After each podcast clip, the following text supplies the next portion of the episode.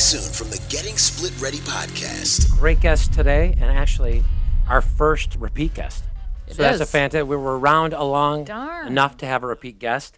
Colleen Honquist, I'm- divorce coach. She has, I think, a PhD basically in dealing with difficult personalities. PhD. Well, I've PhD, paid not an enough, actual, but she deals with person yes. difficult personalities all the time.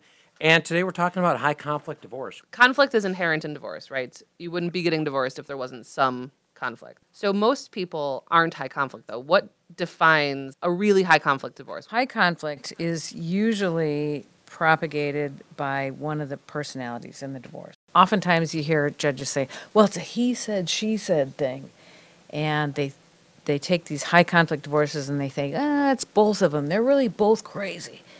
But usually it's one of the personalities that has, you know, some motivation, whether it's a personality disorder or something going on where, you know, with the abuse and the coercive control, that they want to make this court, the whole court process, really long, dragged out, and just complicated. The Getting Split Ready podcast can be found on YouTube, Castbox, and at splitready.com.